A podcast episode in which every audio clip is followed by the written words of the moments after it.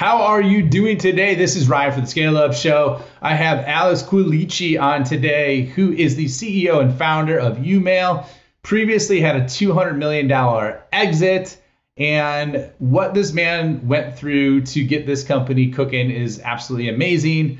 Started off, uh, pivoted multiple times, took about two and a half years to start to get traction, went from B2B to B2C now he's back in B2C with B2B in there. Really unique business model. You are not going to want to miss this because he talks about grit, perseverance, and what it takes to be successful in a startup. Check it out. How do you grow like a VC backed company without taking on investors? Do you want to create a lifestyle business, a performance business, or an empire? How do you scale to an exit without losing your freedom? Those are the questions, and this show is the answer. Welcome, everybody, to the Scale Up Show. This is your host, Ryan Staley, and I have a very special guest with me today. I have Alex Quilici, who is the CEO of YouMail. Uh, prior to that, he co founded and sold Quack in 2000 to AOL for over $200 million, which was the Siri before Siri right now. Um, really excited to get into this with you with your B2C slash B2B solution. Alex, welcome. Happy to have you on the show, man. Uh, thank you for having me. Yeah, and if you if you can't see, Alex has a beautiful sunny background. I'm I'm in subarctic weather here in Chicago right now. I think it's like less than eight degrees. I walked. I went out to go for a walk today, and I have to be honest with you, it absolutely sucked. I literally went like one block, maybe two blocks around, and then it was so cold on my face, I had to hurry up and get back. But I digress. So, Alex, let's um, let's do a real quick revenue rundown so everybody understands where you're at in the stage of the journey. So, where are you guys at in terms of your ARR? So we're over 10 and we figure we'll hit somewhere between 14 and 15 by the end of this year. Nice, nice, awesome. And then what's your primary revenue go to market strategy? So we're a little complicated. We have two businesses and there's a good reason for it. But one is a B2C call blocking business. The go to market there has really been sort of the traditional consumer playbook of how do you get consumers to download an app you do PR, you do social media, you do search engines, you buy ads, and you try to get word of mouth going. Very standard go to market playbook, right? And so that's been around for a while. It started as a voicemail business and evolved over time into call blocking. And so that's one thing. The second thing we have is a B2B business where we sell essentially managed services to carriers and enterprises that help them stop making bad calls. So the carriers don't want to have their customers originating illegal robocalls, and the enterprises don't want imposters originating those calls. So we have a business to provide them services to basically monitor and shut that stuff down. The go to market there has been really interesting. On the carrier side, it's been regulatory driven. So the regulators get really mad at carriers that put all sorts of robocalls out there and tell them they have to do something. Carriers get in trouble, we're the solution. On the enterprises, it's been challenging. It's been a very traditional let's find one vertical, let's go find events, let's go find contacts, let's build a solution, uh, an interested set of people using our solution in the financial vertical and go from there. And so we've been pretty successful. We've gotten three out of the top 25 financial institutions in the country using us almost by word of mouth from other financial institutions and then seeing what we can do. Nice. Love that. And have you systemized the word of mouth at all, or has this just been inbound? We're, we're starting to. Uh, so we're starting to go to events and be able to present our solution to a group of people and then have folks who've used us there at the event go say, hey, yeah, you got to use these guys too. And so we want to systematize that and basically make sure wherever we go, one of our customers is gone. It's a little tricky in the financial space because they don't necessarily want everybody in the world to know that they've got an imposter problem and they had to hire someone to solve it. So that's kind of the, the thing that puts a little bit of friction or dampening the word of mouth. But there are sort of safe space events that they go to and discuss solutions. And that's the perfect thing for us. So could you, and I love that, man. Can, can you give me a real quick example of like a safe space event for financial services? I'm just curious. because I, sure. Yeah, so they'll have a security event where the whole point of the security event is let's discuss the top problems that we're experiencing. excuse me. So if I'm a bank, maybe it's account takeover attempts or it's SIM swapping or whatever else. They want a place to go and talk about that. That's a safe space event. They're, they're very, they only invite other banks and selected vendors that the banks work with who can, you know, be additive to the solution or security consultants who have something to offer. And so that's a space where everybody is sharing the problems. And so they can just talk fairly honestly about what's going on. Okay. Makes sense. Uh, and then let, us talk about your team. How large is your team? So our team is 65. So we've grown pretty pretty to a pretty large amount. However, a lot of that is the B2C business. So the B2C business has free and premium services. Premium services need customer support. You need a team of customer support, right? You need a team of developers to build the apps. You need a team to operate it. So the vast majority, probably 55 of our team is around the consumer side and 10 people are on our nascent B2B business. Okay. So then let's let's shift a little bit. Are you bootstrapped or funded? So we're funded. Uh, we originally were funded as a company to try to disrupt the voicemail and communication market of the big carriers. So essentially bring cloud-based voicemail to the larger carriers. Turned out that it took us about three years to realize that that just wasn't going to happen. And what happened was we raised a lot of money to do that. We ended up recapping the whole company because we had a million BlackBerry users at the time that we hadn't even tried to get. They just found us as we were trying to go chase carriers. And so we transformed the company to be consumer oriented, then realized the feature they liked best on us wasn't voicemail, it was blocking calls. Transform again, and we raised more money then to go into the blocking business. So as a company, we've raised about $13 million in our history. Okay, excellent. Well, and it sounds like you, you started to get into this a little bit, but if we're looking at this, like, how do you know when to pivot, what to pivot to? How do you kind of approach that? So it's really interesting because I've had some tough lessons. Uh, in the first case, it was failure. We had said we're going to sell the carriers. We know that takes a couple years. We'd had some success on small carriers, but we couldn't jump to anything bigger than a tiny regional carrier. So no revenue. There's no meaningful revenue. The carriers weren't deploying the solution. They were just a giant pain. It wasn't working. And we kind of woke up and looked and said, but look on the consumer side. We've got 25,000 people a week downloading an app that we're not even pushing that's been built part time by somebody using our platform as a demo.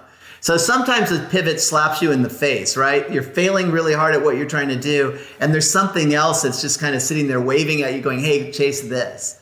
The second pivot was similar too, except that one was data driven. We looked at what our user base was doing. And so we found all these people playing out of service greetings. You know, when the call came in, they'd get an out of service greeting, say, do, do, do, your numbers out of service, uh, you know, uh, and hanging up. They were using that to block people. They, and it was first, it was, you know, it's like, you know, block an ex girlfriend or whatever. But we noticed the same numbers were getting blocked, like 800 numbers were getting blocked. And we realized they're using us as a call blocker. And that's the number one interesting use case we've got. Again, it's like getting slapped in the face. Let's go see what we can do with that. Um, and then finally, the, the most interesting one is we said we, we're collecting massive amounts of interesting data about scam calls. We should be able to do something with it.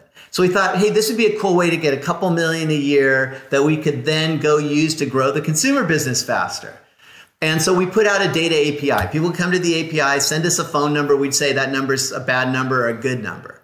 And it turned out we got interesting people using that, and we had a limit that said you could do a thousand numbers for free. Well, people would hit the limit and then contact us, and we were talking to them, and they're like, "Oh no, I'm trying to keep my carrier clean. I, you know, I'm a carrier from a carrier, and we're trying to look at all these new customer phone numbers to see what they're doing. Are they good or bad, or what are you guys thinking?" Once again, you know, kind of slapped in the face. The real use case isn't Joe Blow trying to build a tiny little app and look up some numbers. It's these carriers. It's it's large enterprises trying to understand what's going on with their numbers.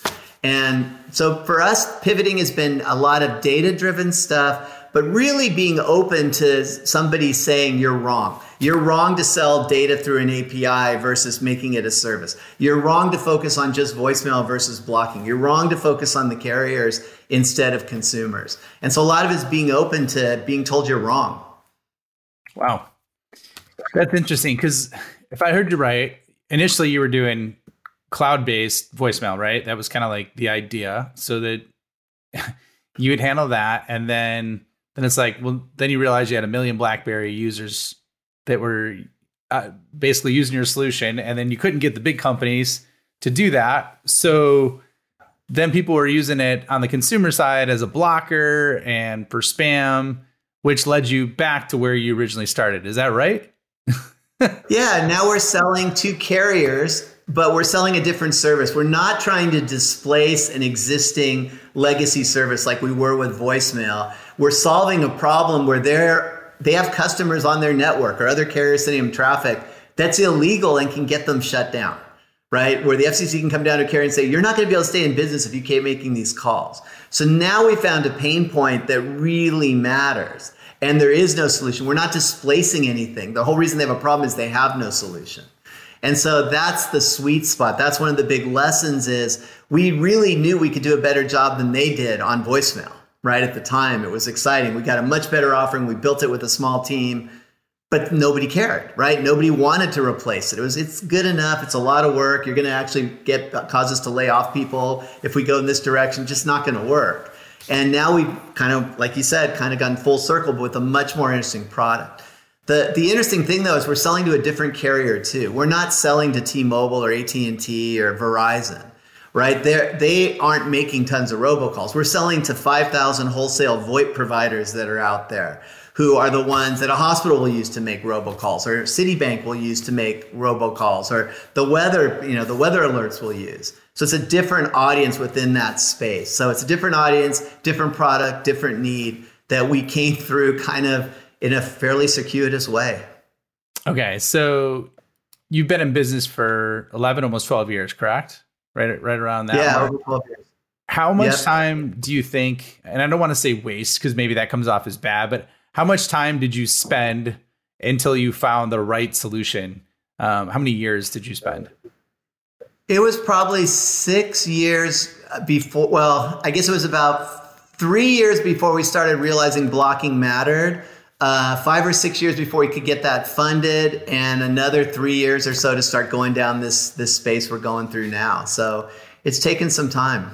Okay, it's almost like. And in some sense, it could be the market just caught up to us, right? Like when we first realized we are going to block calls for consumers, I don't think anybody cared on the carrier enterprise side. And it's only in the last few years they care because there's been the Trace Act, so there's governmental pressure. Uh, there's the FCC. There's a whole bunch of folks saying you can't, you got to care about this. So we've kind of waited for the market to catch up in some some weird sense. So so basically, you're saying it took you like seven, eight years to like figure it out. Was was revenue just like stagnant at the time?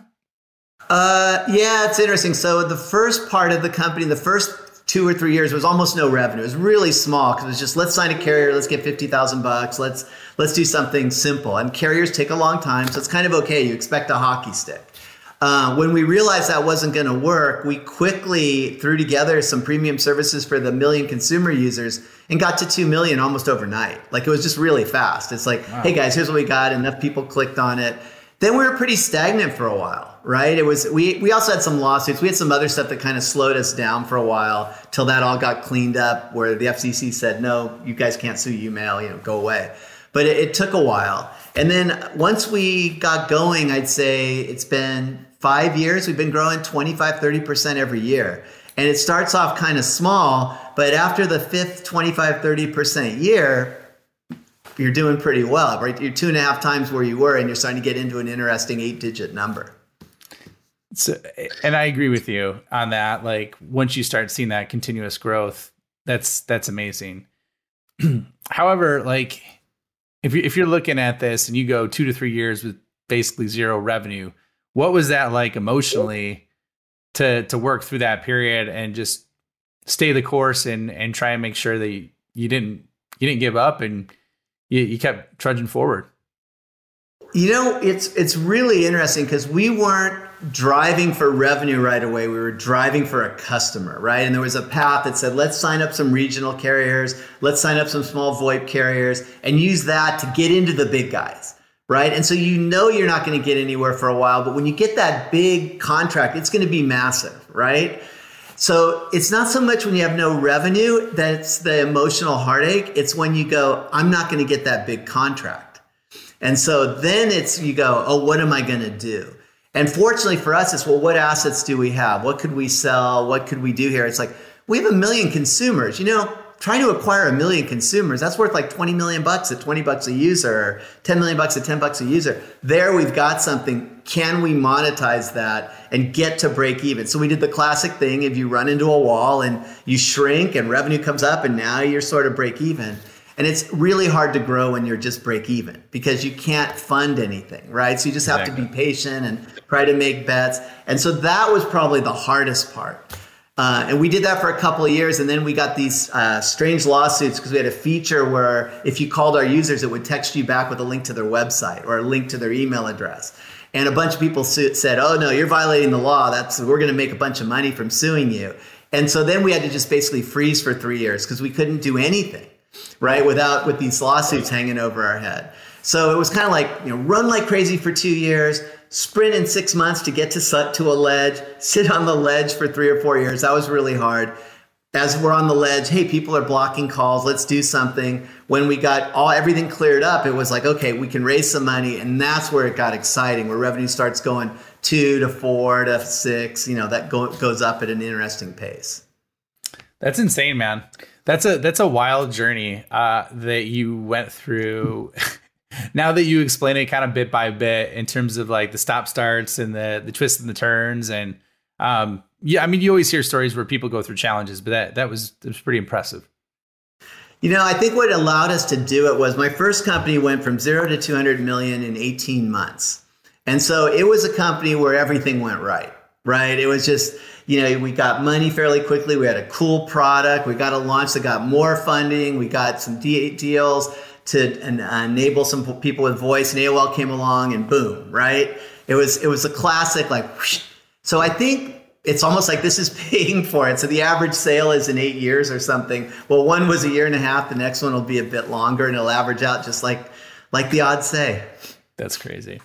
So I guess like when when you look at those two experiences, right? Not just where you're at now, but when you were at the previous company that went zero to 200 million in 18 months, like how do you grow a company from zero to two, 200 million in 18 months? Well, the revenue didn't grow to 200 million, the value of the company did. Oh, and it was in part because we were in the perfect sector. So back then, everybody, the web was on computers, right? And desktops and laptops. Mm-hmm. And everybody talked about it moving to mobile. And so there were the first mobile web browsers and all that stuff. And we came along, and a few other companies did too, where it said, let's just use voice. And we demonstrated what voice could do. And it's a really hard sell to build a large consumer audience in that space, unless you're Apple with a button on every phone that says, you know says Siri, right?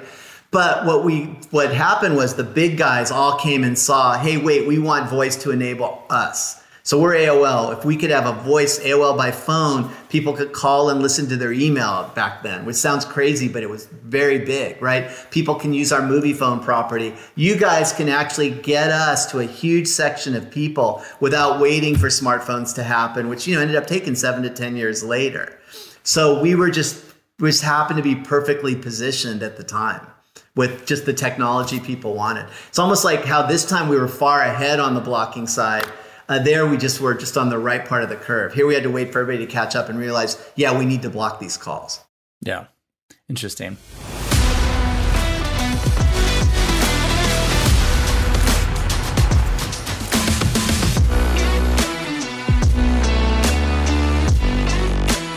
Hello, this is Ryan here. Real quick, if you are enjoying this episode, please hit the subscribe button and leave a comment or review. If you want more help or just want to learn more about what the top SaaS CEOs and founders are doing, check out my website at www.ryanstaley.io. Join my newsletter, check out other free content resources I have there, and let me know if you want to scale your business. Now back to the episode. I guess like for you as a, a multiple time founder, I guess what would you say is your unique value that you kind of bring to the world when it comes to building companies?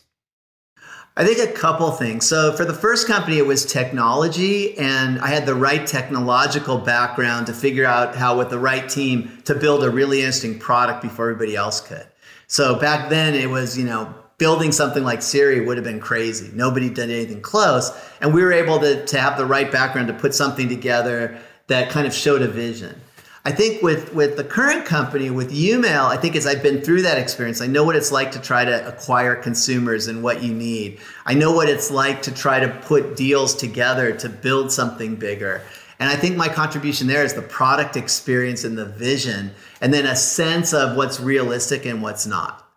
Okay. What I, the other thing is, I've learned what skills I don't have. So I'm not a sales guy at all, right? I can write pretty good marketing copy. I can do stuff. So I need to bring the salesperson in to make that happen. The guy who sold all the enterprise sales, the person uh, like our VP of carrier sales, she's fantastic and has been doing it for 10 years. I think I've brought to the table, I know what I can't do. Okay. Or at least what I can't do. You know, ideally, I believe in I, everybody I hire should be better at it than me for whatever job they're doing. And it's pretty easy for me to hire someone who's better at sales. Yeah, I, I mean, there's a book on that called uh, "Who Not How." Have you ever heard that book at all? From yeah, yeah. It's a it's a great book, uh, and it just the way they frame it up of like, and then Dan Martell just wrote a book about it, like buying back your time. So there's there's a big focus on it, especially with all the freelancers, of just like literally parsing out pieces of what you need to do. Um, if you're in that frame, or just flat out hiring leaders to do that. So I guess like, what would you say like is your exact framework for creating a vision? Because that was something you mentioned that you think you do really well is creating a vision. So I actually, for me, it's it's kind of shows up in my head of where do I think things will be in three years, or where do I want to be. So, for example, with our first company with Quack, it's the vision was actually I want to be able to do anything while I'm out and about that I could do when I'm home with a computer but I don't want to have to carry a device. I, I want to have a, I, I've just got a normal old flip phone, right? I want to call and say what I want. And so everything else just came from that particular vision was just like, what can we do to build something that, that would enable that? Like, what are the things that people need to know most out and about? You could kind of think, well, yeah, but sure, in 10 years, smartphones are going to take over. That's 10 years, right? And that was just a different way to execute the vision that cost, you know, billions of dollars in development. We were finding what could we do that's, you know, more on the cheap, right? Everybody's already got a phone. Everybody knows how to dial. Everybody knows how to talk. What can we do for to, to make that better? For, for YouMail, the, the vision now, it was actually, we said, if we're wildly successful, what would we want to have happen? And the answer is we'd want there to never be another call that somebody doesn't want right? And so that's that's the goal: a, a spam-free phone. And that's the vision. It's a pretty simple one. It turns out the hard part is the next level, which is how do you make that happen? So one way is every consumer gets our blocking app on their smartphone, right? Yeah, you could imagine that as, as something you could do. It's probably easier to try to get partners and say, look, we don't care how we stop the calls whether we stop them at the at the at the consumer's phone or we stop them from being made in the first place. And so then that became the, where everything else just fell from that vision. It's like, okay, we got to have the B2B, we got to B2C. It all kind of came from there. And if we originally said we'll sell data to others to do that, and then we realized, no, we can do the services ourselves. And so that's what we ended up doing. Okay. So a lot of it is just imagining the world. It's my, my goal with a vision is you should be able to tell people at a cocktail party like you know think about elon musk right? I want everybody to be able to drive an electric car. I want to go to mars. Uh, i want you to be able to just think something and have it happen. Like every one of his things is one sentence. They're absolutely terrific complicated impossible to build things but it's one very simple sentence. So that to me is you got to articulate your vision in a sentence. Yeah there's i read about that um Steve Jobs and the innovation secrets of Steve Jobs. He talks about that, or that it's talked about in that book too, with how Steve Jobs, you know, would say like, I think it was the original i iPad. No, it wasn't the iPad. It was the um, iPhone, iPod, right? iPod, right? It was iPod, yeah. iPod, and it was like two thousand songs in your pocket, right? Like was I think his original kind of positioning for it, which makes sense because everybody's walking around with CDs and tapes and stuff like that at the time. So the idea of 2000 of those in your pocket just sounds insane, but it's a good visual on it, you know? And, and I'm sure his vision was really every every mu- piece of music you want with you at all the time, all the time, or something. And then it translates. Well, we can't actually do that, so we can do 2,000 calls in your pocket, right? so I guess like I think one of the biggest things that, and I, I by the way, I love that. I love love kind of how you say is like I think that's that's awesome to have that visionary perspective where it's just like okay, everything went exactly the way I wanted, what would it look like, right? What would it what would it be? What would the experience be? However, with when it comes to that vision, like one of the biggest challenges that I see with organizations is turning that vision into a reality from an execution perspective. So, how do you approach that more tactically?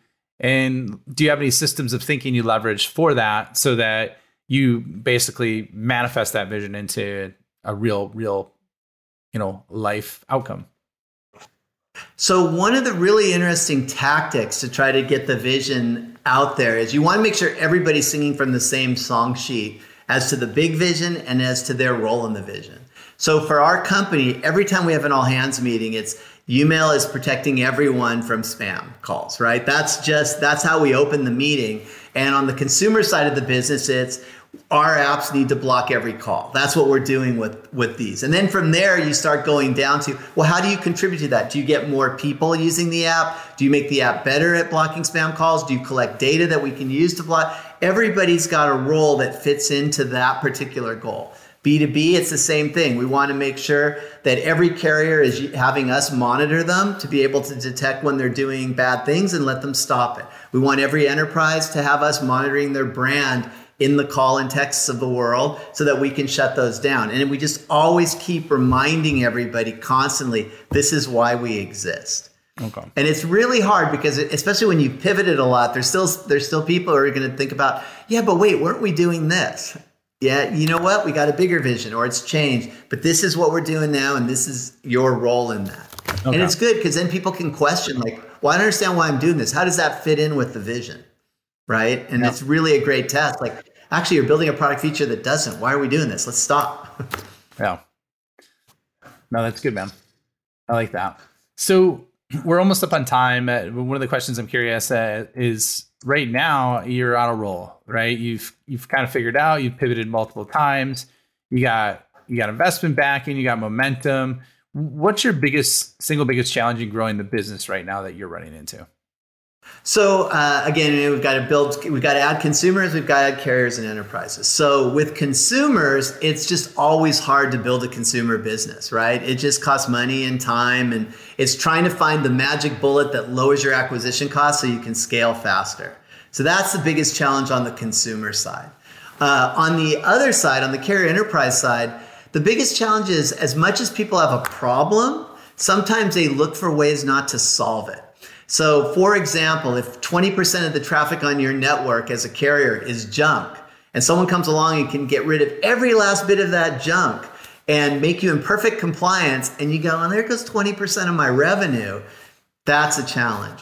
So it's finding the right balance to help carriers see that they have to do this and how they can use it to make more revenue over time. How their customers will pay an incremental fee to make sure that they're clean.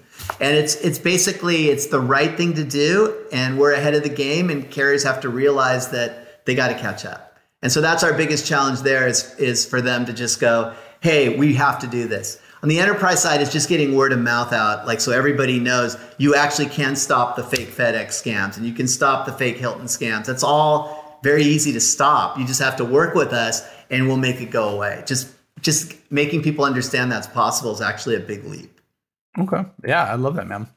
Well, unfortunately, Alex, we're out of time. So, where can people find you? Where can they find out more about you, YouMail? And then we'll wrap it up. So, youmail.com, and you can find all about the company. Uh, if you want to try our app, and I encourage people to do it because we have a free one, it's at the App Store or the Play Store. Just uh, look for YouMail, Y L U M A I L. Alex, it was a pleasure having you on the show, man. Uh, thank you. It's been it's been a fun journey. All right. Well, thank you, Alex. And then I will see you on the next episode. Thank you for checking out the Scale Up Show. My mission in life is to help founders and revenue leaders avoid all the pain and suffering in revenue growth so they can flip it and create a life of their own design. So if you enjoyed this show, please like, review, share it on social, and more importantly, just share it with a friend. Share it with someone that you think could learn and benefit from what you heard on today. But the more we get the message out, the more people we could help, the bigger the impact we make, and the bigger the community gets, which helps everybody. So once again, thank you for being a loyal listener. I appreciate you and look forward to seeing you on the next episode.